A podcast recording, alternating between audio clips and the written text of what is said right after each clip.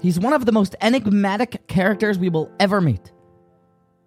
And if you should try to decipher Noach's spiritual status, define who he was, and outline his levels of emuna, you will quickly find yourself flummoxed. Because on the one hand, he's called a tzaddik. He's also called wholesome, a tamim. He has become a quite perfect servant of Hashem in the way that he acted inside of the Teva, taking care of all of the animals. It doesn't seem like there was any Shalom Bayis problems either, even though all of his son in laws came for Shabbos for an entire year. He kept his entire family, it seems, righteous, even when the rest of the world had fallen into a dystopia. But on the other hand, Chazal tell us that he was Mikatane Amana from the small believers.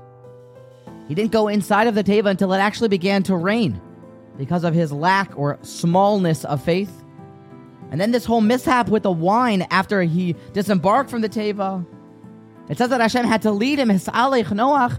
So who is this Noach fellow? And then I saw this idea from the Kedushas Levi, the great Reb Levi Yitzchak mi Berditchev, that has me thinking if I would become Hasidish, I would go be a Berditchever Chassid. I don't know if that's the thing, but it is so beautiful and so powerful. Says the great Kedushas Levi. Beginning with a question Why is it that Noach didn't daven for the rest of his nation, for the rest of the people? He was such a tzaddik. This is what a tzaddik does. They pray for the community. We don't find that Noah prayed for the people. Conversely, we find that Avram Avinu, he did.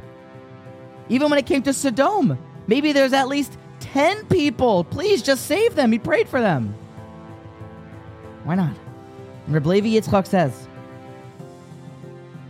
that Noach was a tzaddik. And Noach was a tamim. And yes, Hashem is Halech Noach. He was a holy person. But Mikatane Hamana, he was small in his belief in self. He didn't believe in himself. What that means is that he didn't understand just how great he was. He didn't understand what he was capable of accomplishing. For a human, mortal man to rip up a decree by God that the world is to be condemned and have a mabul, a human being can't do that. Reb Levi Yitzchak says the difference between Noach and Avraham Avinu is whether you are katane amona in yourself, you are very small in your poise and what you believe you are capable of, or you're like Avram Avinu, and you start to spread monotheism and Judaism throughout the entire world. Confidence, self recognition, especially in these days when the lack of self confidence can be so paralyzing. Let us be Avram Avinu type of Yidden that not only are we Tomim and not only are we Tzaddikim, we also have our belief in self.